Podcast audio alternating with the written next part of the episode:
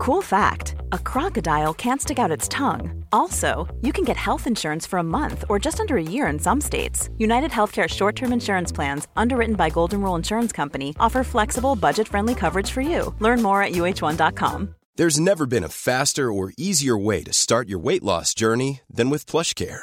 PlushCare accepts most insurance plans and gives you online access to board certified physicians who can prescribe FDA approved weight loss medications like Wegovy and Zepbound for those who qualify. Take charge of your health and speak with a board certified physician about a weight loss plan that's right for you. Get started today at plushcare.com slash weight loss. That's plushcare.com slash weight loss. Plushcare.com slash weight loss.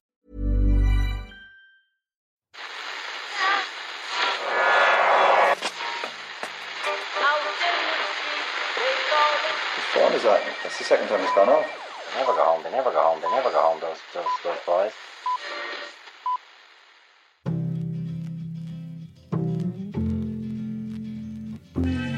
And I said, I want to win the league, but I want to win it better. You can understand that, can't you? Yes. Good lad.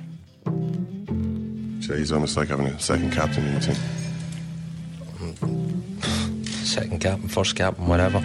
This is the first Irish Times second podcast, second captain's podcast of the week, and that's my first mistake in the very first sentence. Uh, Who had 1.2 seconds in? I'm not sure how easy it is, Murph, to get across the power of a photograph in a podcast, but I'm going to try because I'm transfixed right now and have been for the last couple of hours by this two-page spread in the Irish Times sports section this morning. It captures Rory McIlroy on the 18th green, moments after clinching the British Open. The wrapped gallery in the background, photographers encircling the green, the scoreboard looming above him. Rory himself is in the act of flinging his ball at a decent enough pelt, by the looks of it, into the crowd. Now, I've been trying to identify where exactly the ball is, Murph, and um, can't quite do it. I think it might be out of shot. Mm, I, I, it's either out of shot or it's um, an extremely subtle spot the ball competition that uh, the Irish Times Sports Department are running today. I'm not entirely sure. Well, as I said, Murphy it has kept me going for two hours. I kept looking, going, is it in the clouds there I mean, somewhere? if- is it up against the backdrop of the sky? if you follow um, McIlroy's eye line, it's quite far. It's quite the ball appears to be quite high. So I'm going to say that the ball just isn't there. On you, you just haven't spotted it. That's it, you know, it's not that you haven't spotted it. It's just that it's not there. You're looking for something that isn't there. The answers are not in that two-page spread. I'm sorry, Jon. Philip Reid was at Hoylake. We're going to talk to him a little bit later on, along with Lawrence Donegan, author of Four Iron in the Soul, one of the best golf books around. Niall Quinn, one of our greatest ever footballers. You won't be surprised to hear that he's a very handy golfer. He's also good at uh, hurling, Murph. Mm-hmm. Um, table tennis, I believe. I heard once that he's a very good table tennis player. He's just one of those annoying people who's very good at stuff. He'll be on shortly to talk about Rory's achievements in the wider context of Irish sport. I think the magic of watching McIlroy for me was summed up on Saturday evening when he really got the job done. He hold that eagle on 16, went up to 17th, managed to bogey it just to remind you that there is the other Rory hmm. still lurking around. And he reminded of you once or twice on Sunday. Then, of course, he sinks it. I remember I might have tweeted at the time that that putt that he had on the 18th for birdie from around 10 or 12 feet on Saturday, for Eagle, I should say, was going to be the difference between ha- him having a nice stroll in the park on Sunday or him being possible meltdown hmm. Rory. And luckily, he was somewhere in between. He wasn't totally imperious, but he did get it done. He's just, of the entire weekend, he's just, he's almost a, the perfect sportsman to watch because he's just, he's so amazing, but he's not, and he's very strong mentally now, but there's still reminders that he can crack. There's still the hint of total disaster. Although, to be honest, it based on things that happened a couple of years yeah, ago. it's Yeah. receding fast. Yeah. I mean, you know, I, I would have said that he is one of the most watchable sports people in the world for that reason because it can go one of two ways very quickly with Rory.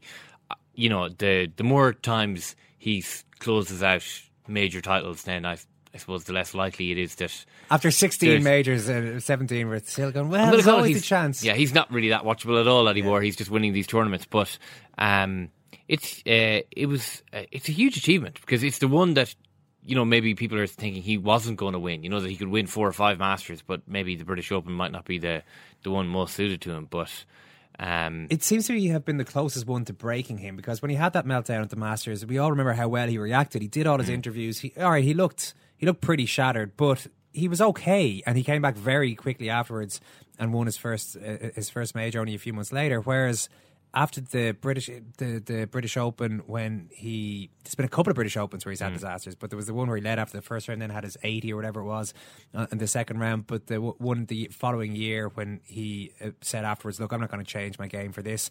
You know, weather's not great. There's all there are all these things you're thinking."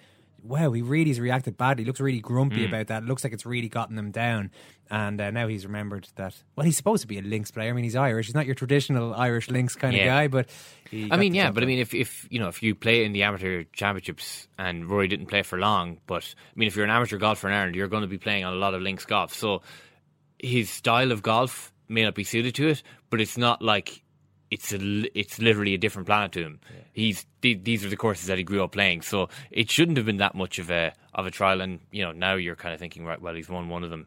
he'll There's- win a few more. Yeah, I There's so. another nice photograph I'd like to bring your attention to, Murph, seeing as the first one works so well. Yeah, on- okay. On the podcast. Bernard Brogan tweeted his brother Alan Brogan a picture of Bernard's goal yesterday with the message, you got to be quicker than that, old man.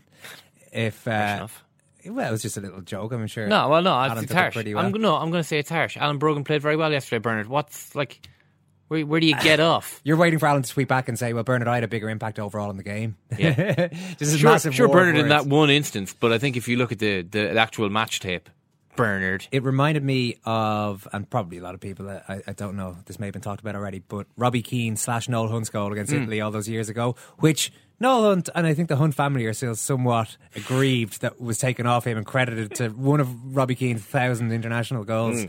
Was uh, was scored on that day, but it's quite a similar one in that one player is ready to pull the trigger and the other one sort of gets a foot in. You still have no idea after a few replays who exactly. yeah, basically, scored. you know, the whichever one of them is slightly greedier.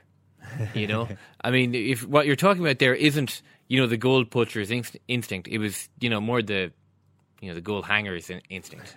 You know, the goal is definitely going to get. Alan's there. more the creator. Alan, in fact, Alan was happy enough to just run away there at that point. You Yeah. he just jogged off. He wasn't even looking to celebrate. He didn't mind one way or the other who was getting the goal. He was Yeah. off to create another chance. I Bernard, le- Bernard the ace poacher. I would have left one on Bernard if I was Alan Brogan there. left one. You know, I mean, if Bernard gets the goal, but Alan goes over the top of the ball Oh. to make to make sure that you know you you know you Bernard gets the message. You know, no one puts Alan in the corner. Hmm.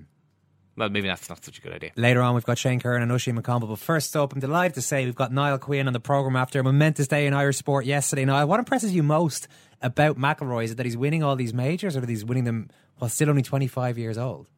still only 25 and uh, an awful lot going on in his life that would have um, given rise to distract other people less mortal.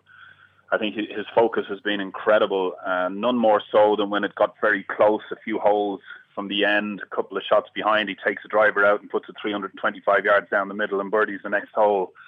Um, it, it's a phenomenal strength. You know, nine out of ten, even top professional golfers would have been forgiven for buckling at that point. So, uh, you know, an incredible focus through an awful lot that's happened so early in his life, but he is the best. He's, he's fantastic, and I think he's definitely taken the mantle of Tiger Woods now from being the greatest and most exciting golfer in the world today. Can you remember your Niall Quinn's mentality as a 25 year old? Would you have been up there with Rory in mental strength? well, I went ahead and got married at 25. Right. uh, but having said that, um, yeah, I think I, I needed to be kicked a few times. I, I was a little bit, you know, when I got into the Arsenal team, I was a little bit starstruck looking around at all the great players around me and who I was playing against. And I think I needed to be kicked around and and almost told this isn't going to happen unless you book your ideas up. But but Rory's never had to really do that. He's just been so far ahead uh, in his in his whole thought process about how he approaches the game, uh, his ability naturally, and you know, as I said, some off-field stuff, you know, nearly tangled him up, but he, he got through it because of his brilliance, and uh, I, I, I really respect people like him who can come through the toughest mental situations and deal with them so positively and turn them into uh, into spectacular moments, which he did yesterday. It was breathtaking stuff. So you'd very much focus on the mental side of it with Rory. That's what impressed you most because he's he's had the talent since he was since, since he first started popping onto our screens ten years ago. Yeah, you sure? And and listen, kid you not, there's there's a hundred like Rory and a hundred his age who had all that talent, uh, but didn't have the wherewithal to to weave all the pieces together, use the right coaches, get the right system in place, get the right approach to. To, to, to becoming a, a top player, you know, he was talented. I can remember when I came back uh, he was talented and, and, he was marked for stardom at a young age. A lot of people are, but I can remember when I came back from uh, England first, and uh, Minister O'Donoghue put me on the Irish Sports Council. Rory was part of the uh, emerging talent program in the GUI, of which the Irish taxpayer was funding, and I was on a committee. You know that we're looking at the, the future funding of golf professionals, and it was hoped that he would stay amateur for another year. I think at the time, um, but he was the one, and I can I can remember the whole Irish Sports Council, you know, who obviously had done a lot of research into how he was going, and and it was an amazing insight because they they were they were funding him and had funded him in his amateur career, and he was you know, he was their great hope. He, he was the one that was going to make all this Irish Sports Council stuff worth it. And uh, mm. that's why I was doubly delighted to hear down at the Irish Open that he was going to um, wear the, the green jersey of Ireland at the next Olympics. Yeah, and that's another element to it, I think, Niall, that I don't know if you'd agree, but I, I, I kind of get the sense that it is actually a big deal from an Irish point of view that he that he has made that announcement. They're all clear on that now. I mean, it's you, you, you, you know, we can joke about it and all the rest, but I think people might have felt a bit different if he had uh, differently. I should say, if he was, if we're looking at him as a British player, a Team GB player, and then he goes and wins the British Open. Sure, and and I think um, I would. I first of all would say I would always respect the, the, sporting side of a person, and I look at that. I, I don't know Rory McIlroy personally, and I look at what he's done and he's achieved, and that will always be up there for me. Uh, the icing on the cake, I think, for Irish golf fans is this. This is vindication of the Irish golfing system.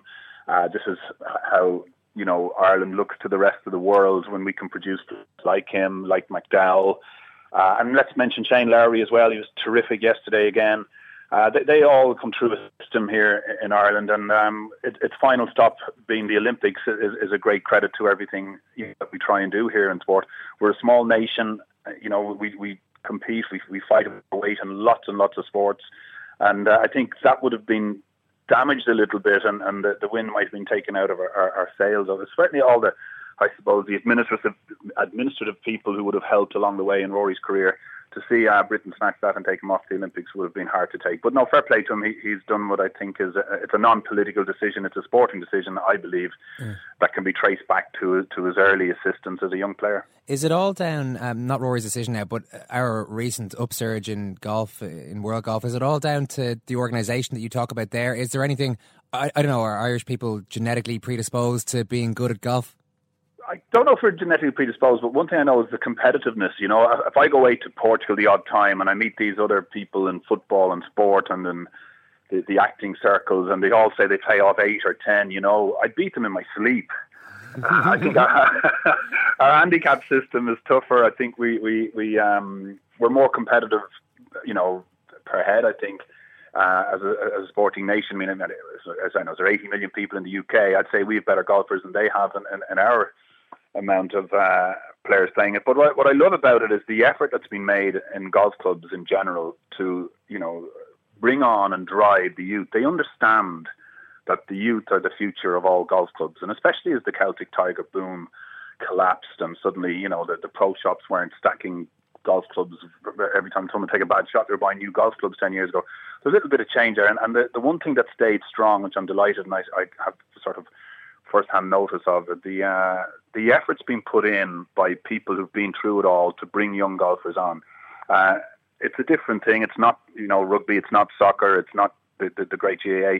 Uh, this is a, a, a, it's a different sport. It's you know it's a very lonely sport for in some respects. The amount of hours that these young players are putting in around the country, but you know the, the successes are there. You see young Jack Hume from Naas, there, a club near me, who, who won the East of Ireland and is tipped to go on to great things. These guys are playing off plus four and plus five, and they're practicing and training in golf clubs all around the country. I, I actually got picked for my golf club, the Heritage, to play in the Senior Cup, and um, I don't know what I was doing down there. I think I was a late draft. I saw all these young kids who were fearless, frightening, coming on, having six, seven birdies and beating people on the 12th hole, and they're only about 16, 17 years of age, you know. And, and I just, I, I, you know, even before Rory's win yesterday, I, you know, I, I kind of applaud what's happening in Irish golf and. Uh, you know, as I said, the icing on the cake then is that Rory will go and represent that in the Olympic Games. Yeah, well, you said earlier, now that you feel that talent-wise there, there, could be hundreds like Rory at that sort of an age. It's just, uh, which is interesting because I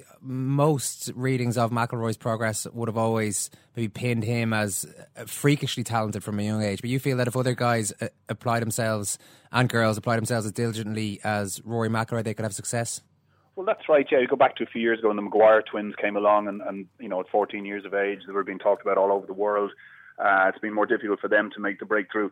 But there, there's certainly a conveyor belt there, and it's probably great that Rory is doing what he's doing, that Padraig Harrington did what he did.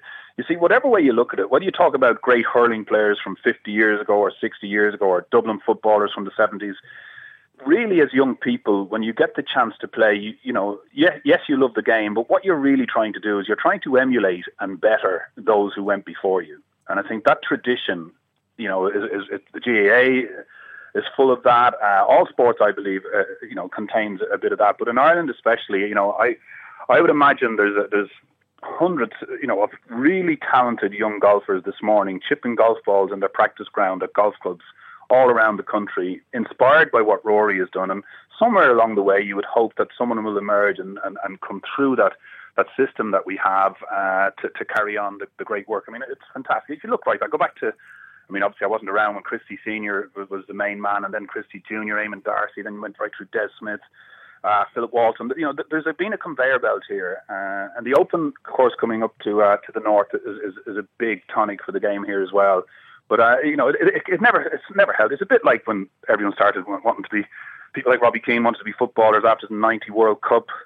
You know, we all wanted to be cyclists after Stephen Roche won many years ago, and, and I think today you'll find an awful lot of people picking up golf clubs and shops around the country and, and deciding to have a crack at this thing. Yeah, now while we have you here, just a quick question. Dublin Tip is on next weekend. I'm sure that's a tasty one for you and the hurling. What yeah. do you think is going to happen there? Uh, well, I'm, I'm going to travel down to it. Yeah, I was with my dad yesterday. We were, we were typical country farmhouse. We were crossing between the, the, the golf and uh, the football and Clones and Croke Park, first of all. But Dublin were so good in the football, it, it was, it was uh, unbelievable. Uh, the golf took over, but it was all the talk, I'm afraid, was about the Dublin Tip match next week. Um, they're building themselves up. Tipperary thought they were they, they were hopeless. Um, the fans had given up on them six weeks ago, and now typical Tipperary, they have them winning the All Ireland. Uh, but they have a very difficult challenge to get over. And listen, I my family are all from Tipperary. My sisters are all living down there. My mum and dad live there. I've grand, it's grandchildren. I haven't grandchildren. I have nephews, grandnieces, uncles, cousins, you name it. But I wore the blue of Dublin, so uh, I'll be hoping, you know, that um, Dublin can get themselves back on track and beat Tipperary. Well, I'm happy enough as a dub with that one. Niall, listen, great to talk to you. Thank you. You too. Thanks, on. Bye. I do understand exactly what Niall means about how competitive Irish people can be. He noticed it while going on golfing holidays to Portugal. Hmm. I noticed that. I don't know, Murph, where you grew up, if there were many Spanish students around. No. right. Well, there were a lot around where I grew up. We, we kept No, some. We, we, we, we kept some as as they're pets. Mm. Uh, we, there were some lodging, some Spanish students lodging with us, and uh, there were always just people. You're playing football around the green in the summertime. Suddenly, all these largely Spanish for whatever reason, certain amount of Italian, French Mm. arrive along there, and of course, you speak the universal language of football, Murph. Yeah. And you offer them a game, and they all look really keen. They're all playing their tiki taka even before that phrase existed. And then these like 14 year old Irish lads are all throwing slide tackles in and crunching bones. and yeah, even me, Murph, not being one of the harder footballers of all time, was compared to these guys, I was a colossus. and they'd go off practically crying, thinking, who are these animals? this is the advantage that Irish people should have in sport, but Yeah. uh, alas, it doesn't really seem to work in football anymore. It's just transferred onto the golf course now. Yeah, I mean, okay. I mean that that, that that's probably fair enough. I mean, do, did you not have any misgivings about your behaviour though? I mean, they come over here in a spirit of amity, in a spirit of friendship, uh, and you go around bullying them on a on a uh, park field. I mean, It's uh, a perfectly uh, legitimate competitive game, and we were perfectly friendly to them in my household, Murph. I mean, they were fed, they were watered. They broke a couple of windows in the house, and my mum didn't go too crazy. So they broke good. a few windows. Football was that football related or Yeah. It's not great. Maybe now, they were it? frustrated from the kicks they were getting down the green. They came back and just started smashing the windows of the houses that It's housed not- them it's not that very point. mature, is? Anyway, oh, I've got to talk about more serious stuff. Shane Kerr and Oisin McConville have landed in studio. Jen, thanks for popping in. Morning, Owen. Good morning, Owen. Good morning, Murph. Good morning, Simon behind me. I hope you're enjoying the, the fine weather and the well, it's it's a slow burn of a championship, I guess. So Shane, but I was interested in Jim McGuinness's comments yesterday. He said after the match that the win against Monaghan was the most satisfying victory he's had as Donegal manager. yeah, and I've, I heard a few Donegal people say that it was the most significant win since their All Ireland because um, they put a lot into this year. But I knew that sort of were sitting back waiting on this game specifically to sort of see where they were at because Monaghan are a good test. I think Monaghan weren't at the peak of their powers yesterday, but um, Donegal, phew, as I said to you, they mixed it up. big time as far as the defensive football they played. I was saying to Shane that the first ball, and I said, I think I said this as well, but the first ball that uh, Donegal went forward, kicked the ball in the corner, Monaghan turned him over. Michael Murphy didn't look near what was going on the play. He he uh, ran at three quarter pace back to the 45 and he turned on the seal and he started to face the play. Mm-hmm. And they had a lane across across and as I say, it was the most defensive football that I ever I've ever watched. Uh, the most defensive form of Gaelic football I've ever watched. Even more than the uh, All Ireland semi final in 2011. It was it was it was there was it one was, team in that game playing. Yeah, it know. was because Monaghan matched up exactly the same way as them. I think Monaghan decided, listen, if they're going to drop players back, then we're going to keep our players back. We're not going to push anybody up. We're not going to take any chances. Hindsight is a great thing, uh, especially in sport. And I think if if Malachy O'Rourke had his had that game all over again for the first 35 minutes, he would have had a real cut at Donegal because they were there for the taking because of the way they were they were um, they were lined up.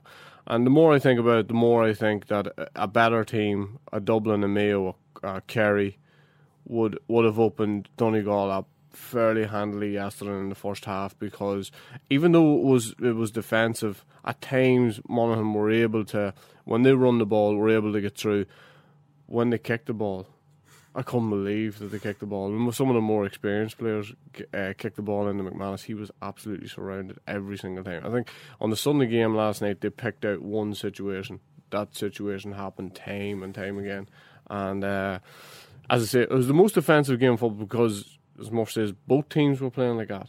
And both teams were very prepared to stick it out. So Monaghan should have run at the more to, uh, uh, at its most. They should, yeah, they should have. They should have run it. They should have tried to hold on to the ball, be more patient. Of the two teams, the reason why uh, Donegal went in six four up at halftime, which was significant, was the fact that. Um, they were more patient than Monaghan. They were willing to hold on to the ball. They were willing to be lateral. They were willing to wait and wait and wait on that run.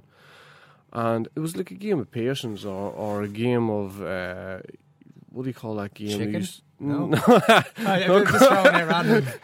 Uh, Battleship is that the one? Yeah.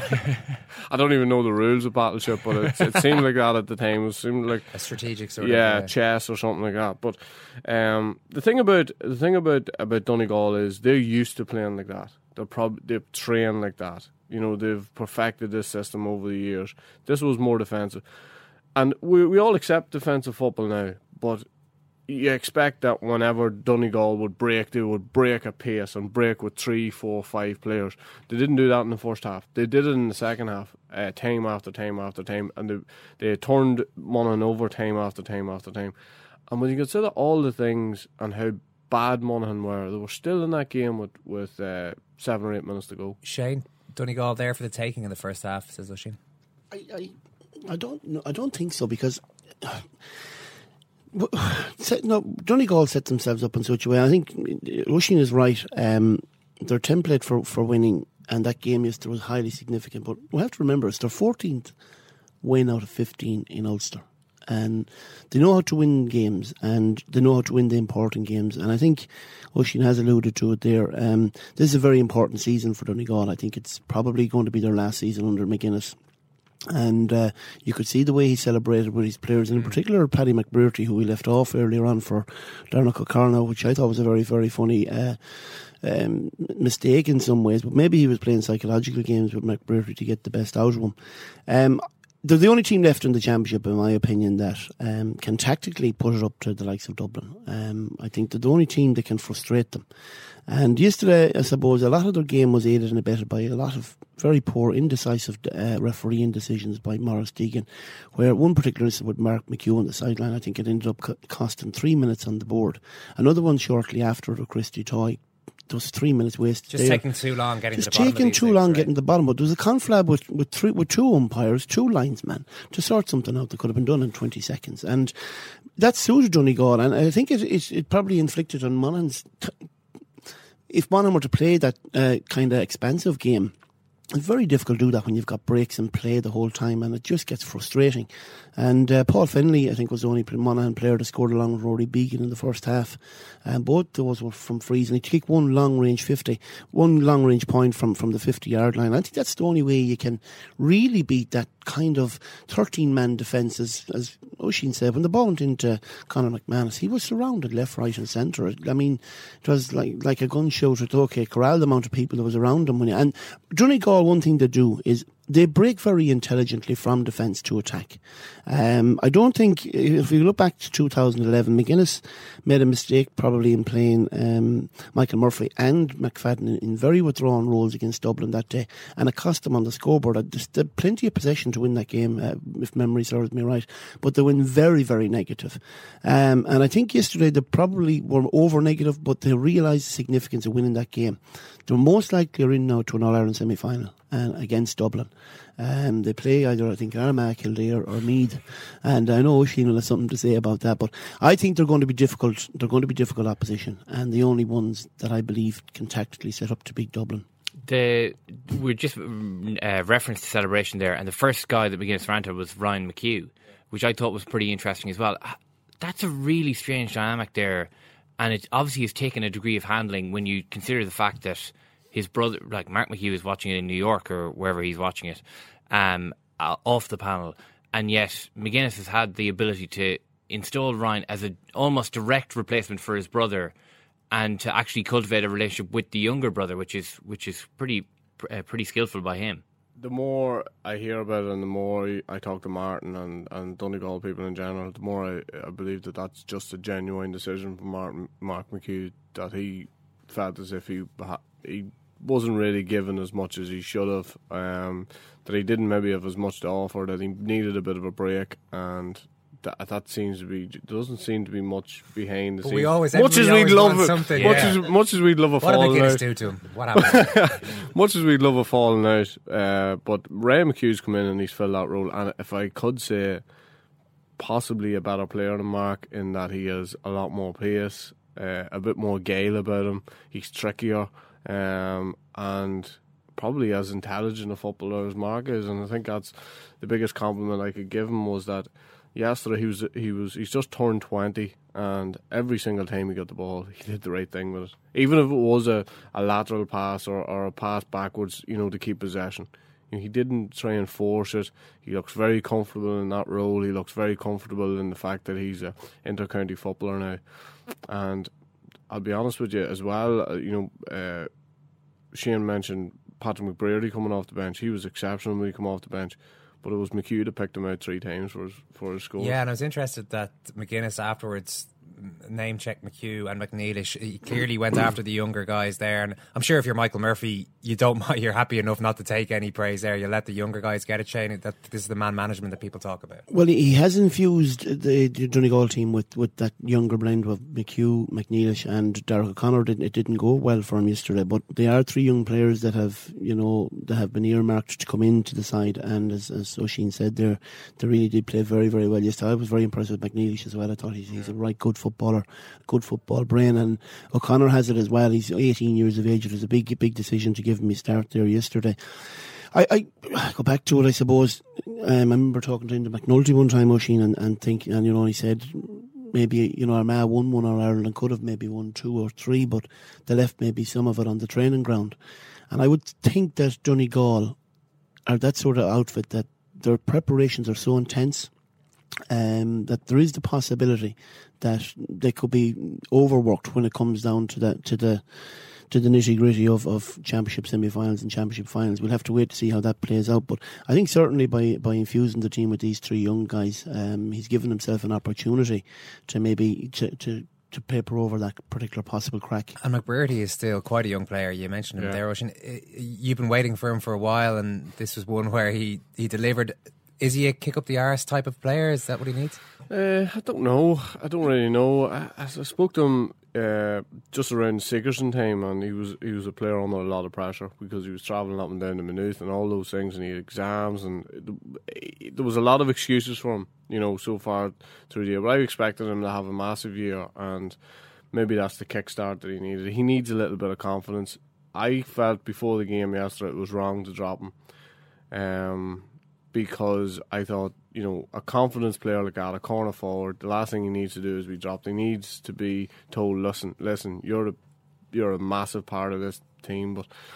McGuinness played it right again. You know, he he, uh, you know he, he I suppose one of the things he said after the game was that Darach O'Connor was starting in place of, of Patrick McBrearty. And Patrick McBrearty, all through the warm up, was the player who was over with Darach O'Connor, telling him to, you know, to settle down and to make sure you get into the game early and all those sort of things. If that's, you know, well, I, I presume that's true. But uh, that's a great sign for a squad. That doesn't go on in all squads. You know, Yeah. I, I know if somebody took my place, I'd be, I'd be, it'd be very, very difficult in order to go over and, you know, you might clap them on the back or something and hope that things didn't really go his way in the back of your mind. You know, so you get a, you get an opportunity, you get an opportunity. But uh, Uh, another player that deserves mention is Michael Murphy because he completely sacrifices himself and sacrifices his game. And whatever job he's given, he does it to the letter of the law. And he had a job yesterday. I spent a lot of time, you know, watching him and hoping that he was going to end up on the edge of the square at some stage during the game. But uh, he did. He didn't. He started. He was, he, as I say, the minute uh, at the start of the second half.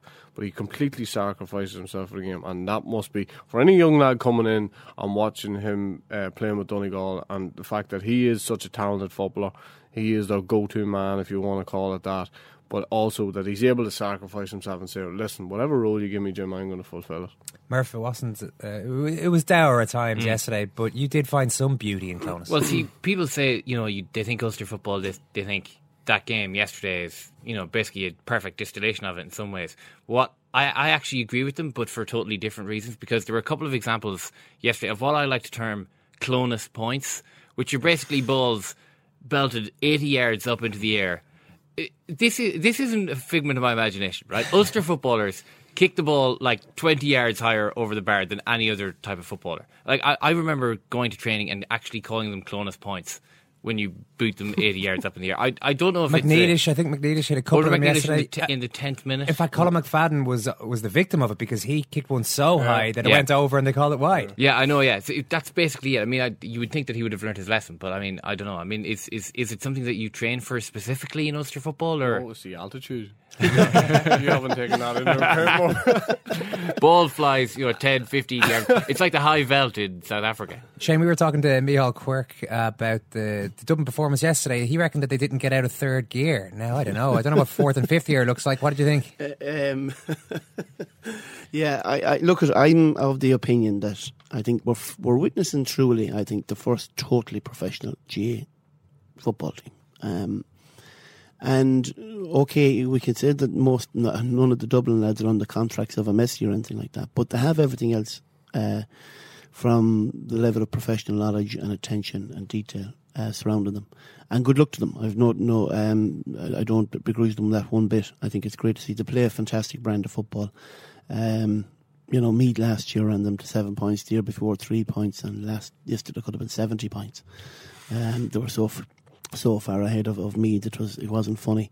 Um, I think there's wider issues. I I, I- feel that um, Dublin are a runaway train, and um, there's nobody catching them. You know, there's not even a boat coming behind them at the moment. You know, to to, to rattle them, and uh, they just have players, good players all over the field. Kevin McMenamin came in yesterday, scored one five, ends up on man of the match. Some days he doesn't, he's not on the pitch. You know, there's so many other examples of that. Bernard and Alan Brogan were outstanding, I thought yesterday as well. But they're just a, they're they're a well well oiled machine, and um, I, I just can't see any team really. Say Indonegal may put it up to them, but uh, it's just a may. I I I, I can't see anyone. Do we not have to wait for another All Ireland or two to be in the bag there for Dublin to be considered in that way? I don't think so because uh, if you look at it, what's 12, 13, 14 Leinster titles in the last 16, 17 years. Their club teams are dominating Leinster club football. Um, there's a level of migration into the city as well, and there's a level of, of um, opportunities coming to players in Dublin that aren't coming down the country. Uh, you see Elman Yuzu or Emlyn Mulligan from uh, Leitrim playing his club football in St. Should that not affect them though, in some way? I don't think so. I I think you know when you've got a numbers game like that, Oisín. I mean, look at the quality they're able to able to produce, and you know their coaching structures. They got over sixty coaches in, in Dublin now, almost full time. Um, the whole knowledge centre as well. You know, they tap into DCU, they can tap into Trinity, they can tap into Brian Mullins down in down in uh, in, in um, UCD, in UCD, and and look at I say fair play to them. I think it's great, but I don't think those opportunities are afforded to other counties in the same way that they're afforded to Dublin by virtue of the fact that they have had huge investment over the last ten to fifteen years. And in fairness, you know, if you look back at the years they were in the doldrums, they recognised that they had problems. You know, the um, likes the Kevin Kevin Kevin Heffernans and people like that. God rest them. Um, they said about putting. Uh, structures in place that were going to develop Dublin football back probably in the mid to late nineties, and they're reaping the benefits of that now. And look at I I, I just say I, I think down the track there's a big there's a big problem coming because yesterday you had 62, 63,000 people in Croke Park.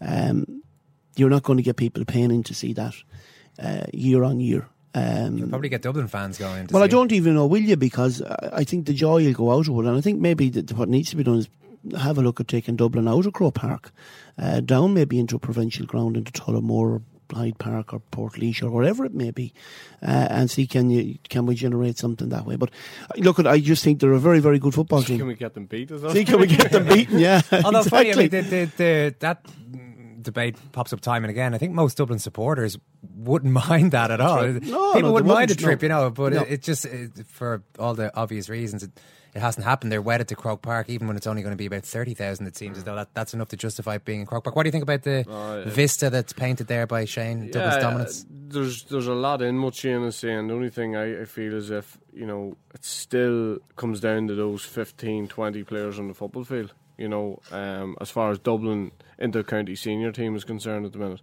and those are 15, 20, 21, ver- well, actually, in Dublin's case, probably 30, very, very talented footballers. But I still think that there's a lot of football to be played in this year's championship. Uh, Donegal would cause them problems. Don't know if they beat them. Mayo, I think, as we said before, Yeah. this is their year. Yeah, but I, I think you know, obviously Dublin looked very, very good, and they looked like yesterday was about as good as they've ever looked. Really, I mean, I think yesterday was uh, spectacular in its way. But I do, I do think, right, that if you look at the teams they've played, right, Meath were so bad it wasn't even true yesterday. Wexford and Laois, like Laois beat Wexford uh, in the qualifiers, and then were beaten out the gate by Tipperary. So you know, now they've Dublin have been brilliant. There's no argument about that. No. But ha- have they played a team even close to the top eight so far yet? I would say no. I and I agree with that. and I think that if they if they if they play Monaghan, it's you know Dublin could still win that game by seven or eight points. But what I would say is Monaghan are going to ask them a couple of questions, and I don't think that's happened at all yet. Yeah. I agree with that. And I think that they, they haven't come up with a team that physically can match them. People talk about me, uh, you know, we're going to physically pull it up to them. It's not the, Yeah. Meath, it's not They the didn't Meath pick a team, team. of the eighties. You know, you watch, you look, you take pound for pound those those Meath footballers yesterday. They weren't going to win it on physicality. Whatever chance they had, you know, to uh, close down Cluxton's kickouts, whatever chance they had to uh, get the ball in the brain, get people off his shoulder, whatever chance they had to do that, they weren't going to win it in the physical stakes. They weren't. They're not, uh, you know, a Donegal or a Mayo. You know, they're not going to win it in those physical stakes. And even Monaghan, Monaghan are, are a fairly physical team as well. And I think you know that's the thing they need to come up against.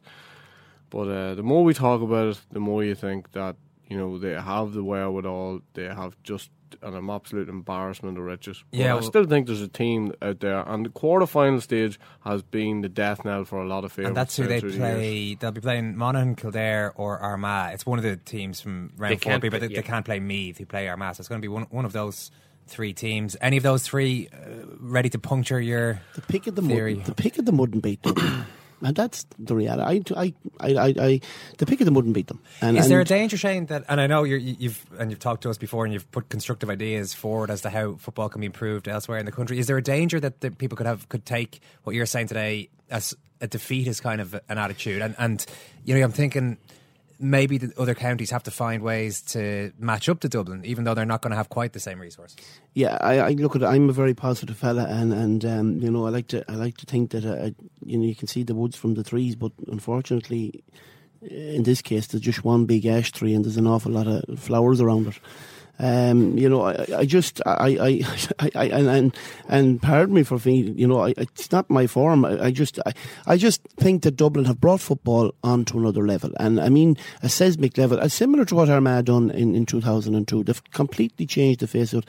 And uh, Oisín is is saying about the physical stakes and that. I, Dublin are like Lee Beans now at a football. They can move it so fast from left to right to forward. They're athletic. They're bouncing around the place. You can't lay a glove on them. They're so good with the ball in hand and they use the ball very intelligently. And I think that's a problem for most of the physical teams that are left, maybe Oisín, I outside the game, and I keep saying outside, and maybe Donegal. But um, one more thing, I think, is they're not paralysed with tactics. No, they're not. You know, Correct. They are. It's a very good they point. Are, they are pretty much told to go out and express themselves and play football. Yeah, they have. You know, they, they, they can keep it quite tight at the back. Uh, They still, like Murph says, haven't been asked any questions. But like when you're not paralysed with tactics and you're going out to play football, it must be a joy to go out and play in that Dublin forward line. Yeah. Whereas yesterday I watched Conor McManus and Colm McFadden who come off the field the two most frustrated players. I mean, it's very, very difficult for a corner forward to play Gaelic football at the moment.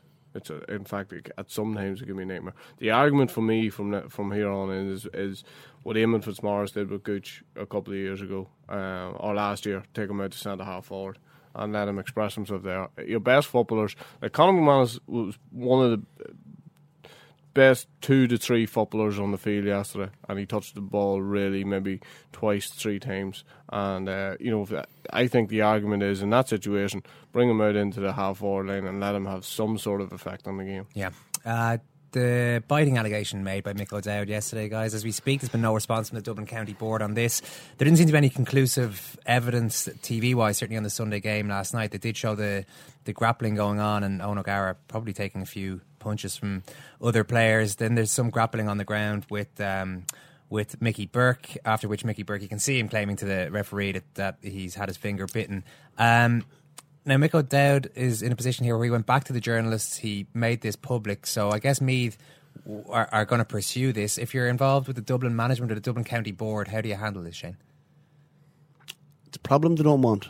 And um, it's it's it's sad that, that a problem, and allegation like this is comes in. Has to come into the public domain, I think, from a reportage point of view, anyway, because there's an onus on the doctors and there's an onus on insurance um, uh, laws and that that they, they do report it. So that's very, very unfortunate. It's not the first time these allegations have been laid against Dublin players. Um, it's regretful.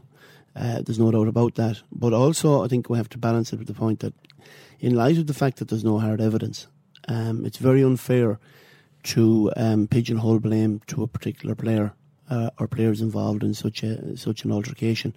Um, it's difficult. If Jim Gavin won't want this, no doubt about that. I just coming up the street there, Fleet Street, and seeing the papers. It's Dubs in another bike gate, and that creates its own internal pressures and its own internal tensions. But I think Gavin is is a very very uh, methodical manager. Uh, very astute. Uh, I don't think you'll see any any comment coming from the Dublin team until such time as they have their ducks in a row. And is that the best thing when you say ducks in a row? Is the best thing to do here, Oisín, to for Dublin to get to the bottom of it themselves, so that they can either be hundred percent sure that they're okay, that nothing happened, or that they actually come to the conclusion, well, hang on, we're, we're, we have an issue here, and we'll get it out there, we'll deal with it, and therefore maybe I don't know if that's how it necessarily works, but is it important that Dublin actually investigate it fully themselves? Yeah, and I think that's what they'll do. I think they'll go to the, they'll go to the player concerned and they'll ask him, "Did you bite?" It'll be as simple as that. One, did you bite him? And if he says no, well then Dublin will back their player to the absolute hilt, and uh, you can be guaranteed of that.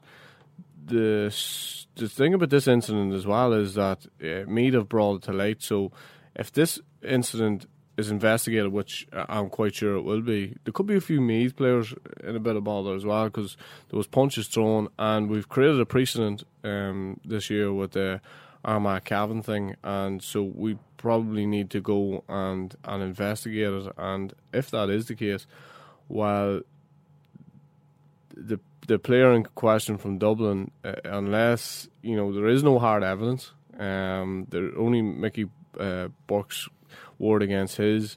And if that's the case, well, then it's going to be very, very difficult to suspend a player on those terms.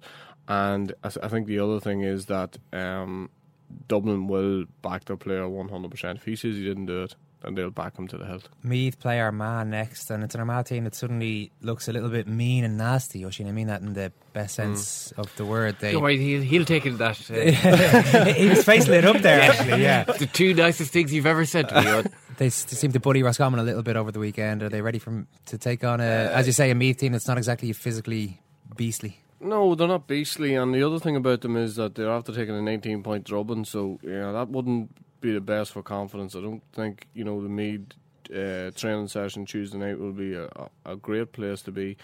But I think the thing about Armagh is is the progression, and when you're looking like a, at a team like Armagh, who you're hoping are gonna, you know, keep progressing one of the things is we we uh, we were very poor during the league. We didn't play any Pacific system, be, probably because we were missing so many players and it was so the uh, the the team was so inconsistent. Uh, we introduced this defensive system. It worked against Cavan in, a, in in respect that we didn't give away a lot of scores. It worked against Monaghan the first day in that we didn't give away a lot of scores, but it didn't seem to be evolving. Mm. And Saturday was the first day that I seen it evolve in that we scored 114 from play, 10 different scorers, and uh, we looked dangerous at times going forward. Now, I have to say, and Shane's here, you can back me up or disagree with me. I just felt I felt Roscommon were very, very poor on the on the day. I felt Roscommon very. I was expecting a lot more from Roscommon. I was expecting them to be uh, even more organised, if you like, than Armagh were. Um, but certainly the positives for Armagh is that the system has evolved and now we look a bit more dangerous going forward. We seem to be getting a few more players uh, into the attack and we're starting to take the right options. We're learning a lot about about this new style of football because remember last year when we played in the championship we played we played 15 against 15 we played orthodox football we played sort of naive football at times we've introduced a, a few players and in particular probably Aaron Findon in the middle field is a player that we needed to get a big physical midfielder and get a spoil in there for him. And he's done really, really well. And you know, uh, talking to the to the cross lads, they speak very highly of him. So, uh, along with him, uh, Tony Kernan and Jamie, Ciaran McKeever's done really, really well. Uh, Charlie Vernon's done really, really well at, at full back. So. Uh, there's a lot of positives there. I mean, there's not. It's, it's it would be madness to get carried away with it, but we're in the last 12. yeah, absolutely. just briefly on Roscommon, Shane, poor. Oisin is 110% yeah. right. They were pathetic. Um, and again, the same mistakes have been repeated game on game on game with players taking ball into the tackle, losing ball and turnover, Solon with their head down, short pass and lateral across the field. Um, I wasn't that excited about the fact that we beat Cavan because Cavan were decrepit and they were short, shorn of six players, three of whom were all star uh, nominations last year. So you have to put a lot of that into context and into balance. And um, Roscommon need to need to find a way going forward tactically and also physically that will help them to to to uh, progress. But just finally finish on Armagh. Um, McGeeney definitely has put a structure on them. There's no doubt about that one thing they can do is they can mix it physically, but they're a fantastic football inside. and they're a footballing team that know how to kick the ball and pass the ball. McKeever was brilliant. Aaron Kernan, when he came in, never gave the ball away, and that cross triumvirate there of Clark Carragher was outstanding. I thought Jamie and uh, absolute Aaron Findon in the middle of the field gives them something something absolutely different. But uh, they don't give away the ball, and um, I can see them beating Meath, I think, comprehensively the weekend with, with Meath psychologically on a downward path. That's great stuff. Uh, we are talking a lot about Rory McIlroy today, Shane. You're pleased for Rory? Uh, I mean, victory? it was unbelievable. Yeah. I mean, we're watching it out in RTÉ studios yesterday, and uh, uh, Garcia came back to two on him, and, you know, you're worried at that stage, you know, but it's absolutely brilliant for Irish golf. And uh, Shane Lowry uh, finishing inside the top 10, I think, for the first time ever in a major was outstanding performance as well. So, uh, McIlroy's crest. Sorry? And GMAC, yeah, and GMAC. So it's brilliant for, for Irish golf. Uh, as a, you know, so brilliant, yeah, and brilliant, brilliant stuff. I see Shane Lowry. Um, he's also declared for Ireland, by the way. but we won't get into the politics of it now. I was afraid to say that. I, I, see Lowry was Lowry was referred to by the BBC on Thursday as the, com- the yeah the commentator said the affable, and then you could see he stopped and he thought, where do I know in Ireland? du- Dubliner uh, Shane Lowry. So we'll, we'll take that. Lads, great stuff, Shane Oisin. Thank you. I knew the place. Clough, as he calls me Ravi, didn't know them. He said to me, What can you do that the boss hasn't done? You, the boss. And I said, I want to win the league, but I want to win it better. But there's no way to win it better. Why Because not? only no, no, no, no. But that's the only doing- hope we're doing- I've we're got. doing- We're doing lost four matches. And then, But that, well, I can that- only love three. You can understand that, can't you? Yes. Good luck. Clough, as he calls me Ravi. Good luck. Now that might that might mean you know aiming for utopia, and it might be, might mean being a little bit stupid, but that is the way I am. I'm a little bit stupid regarding this type of thing. I'm a little bit of an idealist, but having said that, I want to be like me. Yeah, the latest uh, as we talk to you is the GAA are just waiting for the um, for the report from the referee to come. In regards, just going back to the biting incident or the biting allegation, I was quite taken by the Sunday game panel. They had Owen Mulligan, Tomás Ó Sé on it, and uh, why am I forgetting? Dermot the- Earley. There was Dermot Earley there as well. Yeah, and the three of them made the same point. They both very much weighed in on behalf of Eoghan O'Gara, said that he did very well, which I think he did do, not to react to some of the punches he was taking, uh, in, in the sense that he didn't seem to throw any back there. But th- that was one element of it. But they also said, look, what are you, the three of them pretty much said, saying, what are you going to do if somebody sticks a finger in your mouth? Uh, as Owen Mulligan said, are you going to just blow it out? In other words, you, you, it's almost a reaction and you have to do it. But to me, that's you absolutely can't hammer the player at this point. You have to prove something before you have to prove somebody has bitten somebody before you can actually come down like a ton of bricks on them. But equally, I don't think you can make the assumption that Mickey Burke necessarily stuck his finger in O'Gara's mouth or in a player's mouth because that wasn't cl- too clear from the evidence either. So I think it's uh, really you, you don't want to sit on, fe- on the fence on issues, but in ways you have to before you have the full evidence of something that's happened here. It seemed to be a bit that whole conversation seemed to just sweep it away a little bit too quickly for my liking. I think if these things have been alleged, they have to be investigated, and if the evidence isn't enough or if it hasn't happened, then fine, then you move move it along. But if Meath feel they have a case especially because now that they put it into the public domain, they, it's almost as an onus on them to follow it up. And uh, we'll just wait and see what happens with that. But Murph, I think there is a bit of confusion about the fixtures and precisely who's playing whom. I've mentioned it, a couple of the ones that could come up here, but maybe if you just clear it up for us. Okay, well, there's uh, the we're down to the last twelve, and there's qualifiers next weekend: Cork against Sligo, Galway against Tipperary. Then there's qualifiers the following week on the Saturday: Meath against Armagh and Monaghan against Kildare. And then Sunday, the third of August, the first of the quarterfinals are on. Kerry can play Sligo or Tipperary or Galway in the first of the quarterfinals. Mayo can play Sligo or Tipperary or Cork. So basically, Kerry can't play against Cork, Mayo can't play against Galway. Other than that, uh, all those games can happen. And then uh, there are two more qualifiers. Saturday, the 9th of August, Dublin can play Monaghan or Kildare or Armagh. Donegal can play Kildare or Meath or Armagh. So I think it was presented very much as a fait accompli on the Sunday game last night. It's it's not quite as clear cut as all as all of that. The semi-finals uh, go by province, so it's Kerry or whoever they play against Mayo, and whoever they play in their quarterfinal, and then it's Dublin or Donegal uh, in the All Ireland semi-final as long as they keep winning. All right. So that's that's, that's that's as easy as I can make it sound. We're going back to the golf now. Joined by Lawrence Donegan, author of Four Iron in the Soul, and Philip Reid, who's reporting from the from Hoylake for the Irish Times. Philip, a lot of publicity around his father's bet, which I think has been settled today. Certainly, it looked like it was going to be, and the the cash himself and his mates are winning on Rory McIlroy getting a, U- a British Open under his belt by the time he's 26 years years of age. But it looked like his mum maybe stole the show a little bit yesterday. Well, she did, yeah. Uh, uh, it was the first uh, major that she's actually uh, managed to be there on ground, so to speak. And uh, as Rory said, uh, when he got to the 18th and he saw his mother bawling, he struggled to keep his own tears in, which shows an emotion to the side, to his side, I suppose. You know, it's not always all about golf all the time.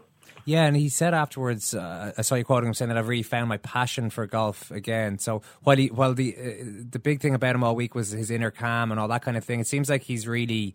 Uh, I, I don't know if he ever said, admitted to fully losing that passion, but he certainly had it this week. Well, I think it goes back to Wentworth. He started talking about uh, regaining um, the passion back. Uh, that was after the split with Caroline Wozniacki.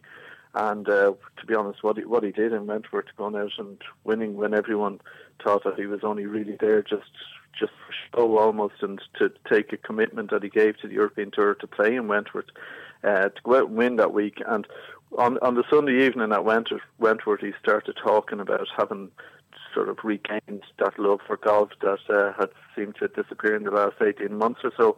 But to follow up by winning uh, the Claret Jug uh, last um, last Hoylake just confirms that like golf really is the focus, the number one thing in his life at the moment. Lawrence, how big an achievement is this?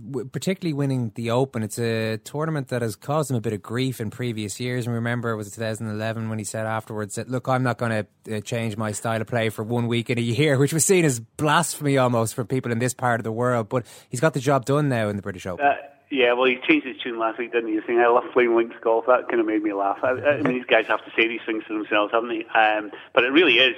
Because if you actually look at McIlroy, if you looked at the four majors and thought, right, which ones uh, is he well suited for? Well, the one he should really win is the Masters. I mean, it's perfect for the way he plays golf, high ball flight, you know, a little uh, right to left. You know, it's just you know that's that's his one. You could probably put the Open uh, uh, the Open as the last one he would win because he's not really a particularly fantastic. Well, he's won the Open, so he's obviously a fantastic win player.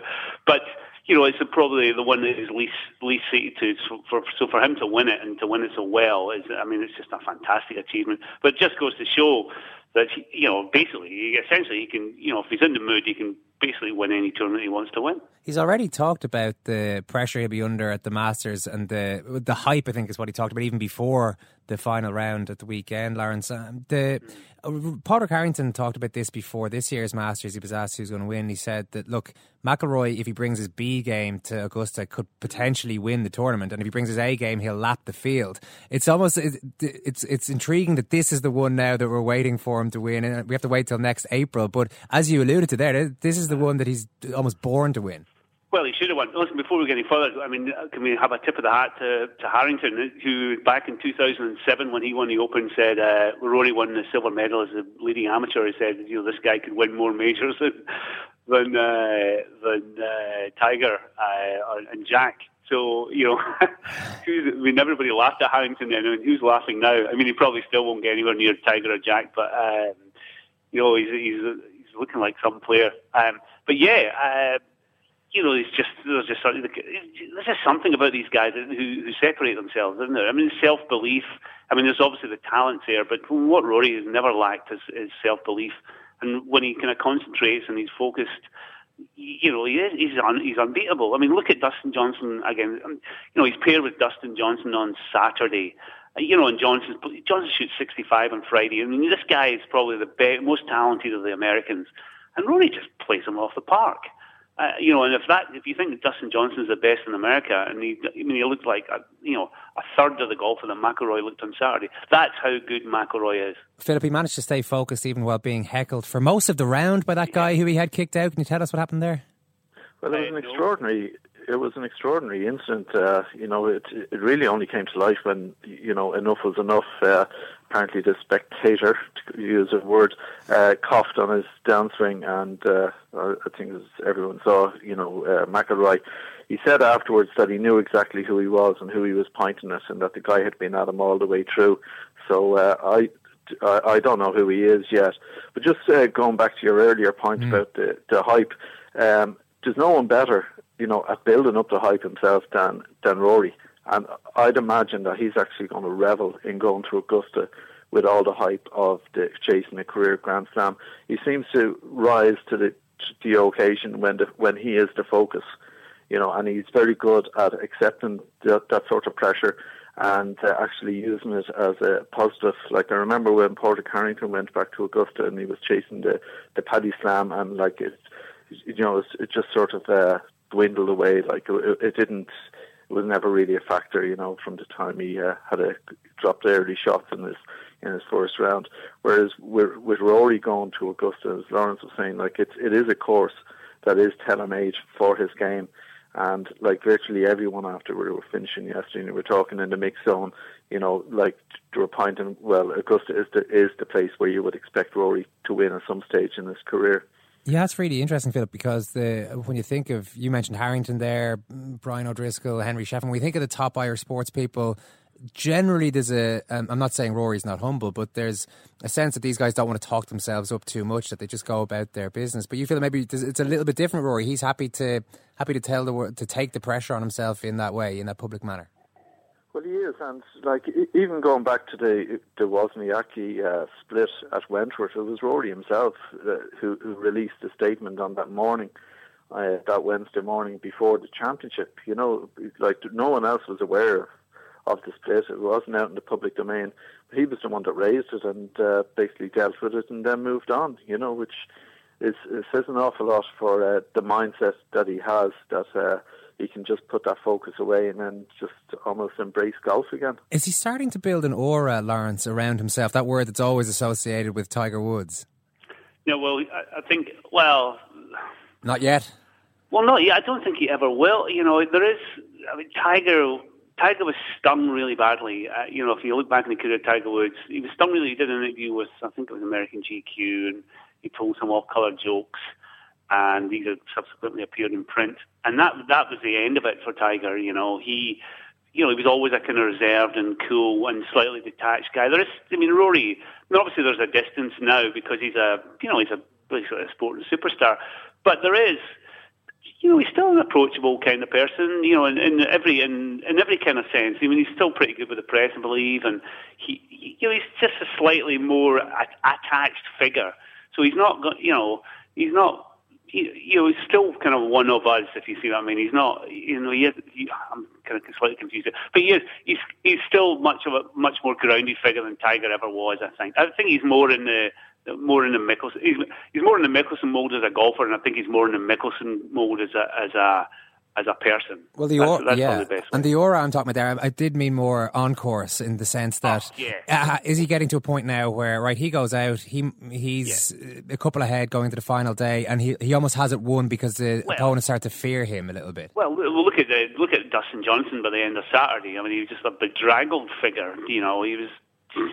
You know, I McIlroy bogeys the first, Johnson birdies it. You know, here, here he goes, here we go, and you know, six, 17 holes later, he's lying in a pool of blood. You know, he's he's done.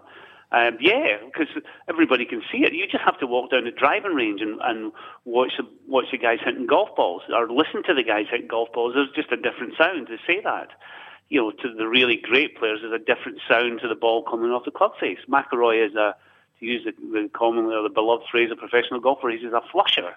A, a, you know, flusher par excellence. He's just better than everybody else.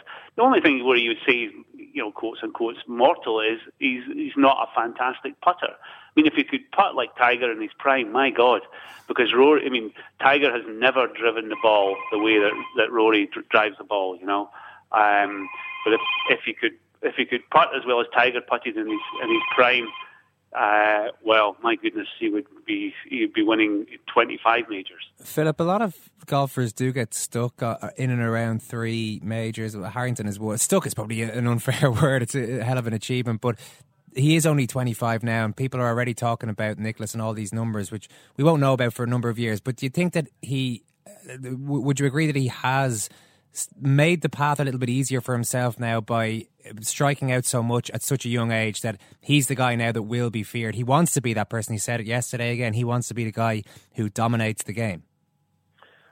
Well, he is the one putting his hand up to do that, and you know, history speaks for itself. Only uh, Jack Nicklaus and uh, Tiger Woods in the modern era since the Masters came on board as uh, one of the Grand Slams in 1934. Oh, they're the only two players that have got to uh, the three major wins as quickly as uh, McIlroy has. Um, what what is probably different is I think there is a tremendous depth, you know, in in the game. And when other guys learn how to win majors, it's it's not going to be just sort of a, five man uh, fight every time you're going into a championship. I think the depth is there that you know thirty or forty players that can potentially win majors these days each time. But funny enough, um, you know Lawrence was making the point earlier about the Open Championship being the one that uh, was going to be the hardest for Rory to win. He's he's going to St Andrews next year as the defending champion, and it is probably his most favourite golf course in the world, and it is one that you know is going to suit him. He he was he led driving distance in Hoylake this week, and it, it's going to suit his game down to a T. You know, as we only have to go back to when he turned pro in 2007. It was an invite into Dunhill Links. Um, St Andrews was one of those golf courses where he snatched his card almost straight away in his was it second or his third pro event. All right, well, we'll give him a free pass at the USPGA, but the next year we're guaranteeing him a British Open and a US Masters, and maybe maybe one more, three out of four next year. Listen, guys, great So, Philip Reid, Lawrence Donegan, thank you, thank you both. All the best. Whatever about Rory bringing the pressure on himself, that uh, was interesting. We were reminded there of Padraig Harrington so many years ago saying, "Oh yeah, this kid is going to win more majors than uh, than Nicklaus, than than uh, than Tiger Woods, and these kind of guys." That's quite a lot of pressure to be heaped upon a young player, but he does certainly seem to enjoy it. Rory, he Yeah. enjoyed it this weekend anyway. Yeah, and I think um, I think whatever about aiming at Jack Nicklaus, like if he can win ten majors, what an amazing career that would be. I think like I think ten majors is a is an achievable goal for Rory McIlroy. See, I would have said that even after his first two. I would have thought, yeah, let's just relax here a little bit. But the fact that he's won the British Open, I mean, there's there's a bunch of Masters waiting there for him. There- there- there are six true. six to eight Masters waiting to be won. six, si- six to eight US He'll Masters. pick, he'll pick, he'll pick think off, oh, that's a yeah. little. That's a little. He'll pick off a couple of US Opens. He'll pick off a USPGA here and there, and then you're up to 12, 13.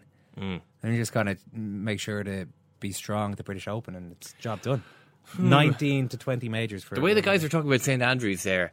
I mean, a lot of people do say this about St Andrews. Well, you know, I mean, all you have. I mean, the fairways are so wide; they're all. You know, it doesn't matter where you direct it. If you can hit it 350 yards in basically any direction, then you're going to do well at St Andrews. It's, it does appear to be a little more difficult than that. Well, it's weather dependent. It's it, the stereotypical course where if the weather is calm, it's just way too easy, and if Mm. it's tough, it- it's tough. But I do remember Murph. I haven't haven't played a computer game in a while. I'm not going to lie to you, but uh, I played a bit of Tiger Woods golf. Yeah. in my time, and St Andrews was really easy. You could you could pretty much. I mean, you're looking at low 60, 61, 62 there Mm. if you're Tiger. Even if you if you use Annika Sorenstam, can't hit it quite as far in Yeah. that game. You're still liable for you know 64, 65. Was there a game based around Sawgrass? TPC Saw May Sawgrass. well have been, Oh man, it was on PC. I see. I didn't have a games console growing up on, Mm-hmm. but I did have. There was a PC in the house, so we would have played quite a bit of um, uh, Doom, uh, Wolfenstein 3D, of course, great game. Wolfenstein. Uh, Sensible Soccer, obviously the king of all soccer games. There hasn't been a soccer game to come close. But there was also a golf game, and I seem to recall that Sawgrass was in the title. Yeah, I think I might have played the same game, Murph. But maybe and I was uh, I was really really excellent at it. I mean, I was you know, brother John was good at Doom. You know, there's the multiplayer option. Did you even have a well to get- joystick, or are you playing off the space? Playing bar? on the keyboard. Playing on the keyboard. So you're aiming and then space bar is presumably to hit. Space You bar probably play, I would imagine you press space bar once for the backswing, and then yeah, once, once again on at the the, top yeah. of the backswing. and you're supposed to hit it. You know, there's like a line where you click on it, and then Yeah, you click on it again. I mean, my timing there was just.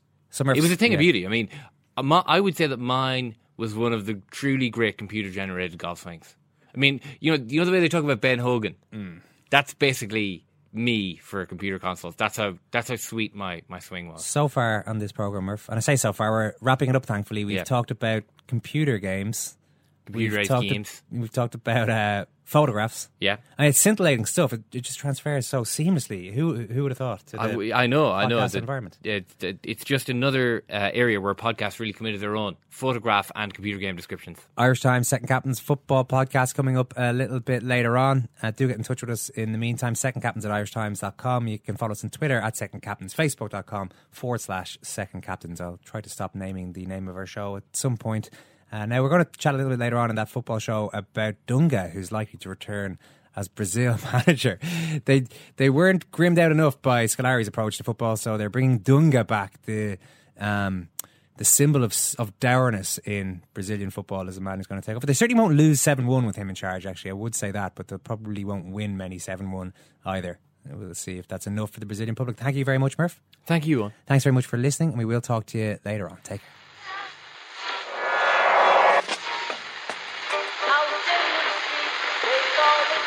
Is that? That's the second time it's gone off. They never go home. They never go home. They never go home. Those those those boys. Mom deserves the best, and there's no better place to shop for Mother's Day than Whole Foods Market. They're your destination for unbeatable savings, from premium gifts to show-stopping flowers and irresistible desserts. Start by saving 33% with Prime on all body care and candles. Then get a 15-stem bunch of tulips for just $9.99 each with Prime. Round out Mom's menu with festive rosé, irresistible berry chantilly cake, and more special treats. Come celebrate Mother's Day at Whole Foods Market.